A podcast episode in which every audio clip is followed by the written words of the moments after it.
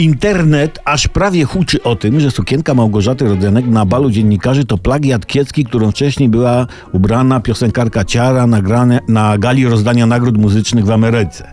I zaraz tam plagiat, tak, takie duże słowa. Może projektant Ciary i projektant pani Małgorzaty przeglądali tę samą starą enerdowską burdę z wykrojami i stało się. Ja się wam przyznam, że, że mam czarny garniak, który jest plagiatem garniaka Leonardo DiCaprio. Poważnie.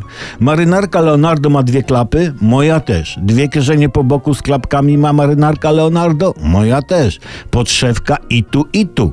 Spodnie DiCaprio mają dwie nogawki i spodnie Olbratowskiego, zgadnijcie ile? Też dwie nogawki. Plagiat?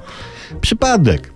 Co więcej, można mnie oskarżyć o plagiat też, bo mam tak samo jak Leonardo ziemię w doniczkach z kwiatami na przykład. Wypisz, wymaluj taką samą. Brudzi.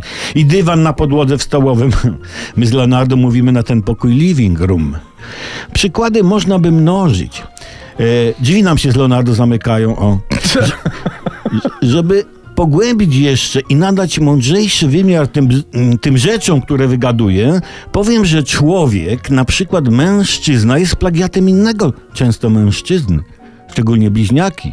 Hm. Gdybym był wnikliwym poetą, to bym powiedział, że człowiek jest plagiatem samego siebie. Wsiąka? Wsiąka? Dobrze.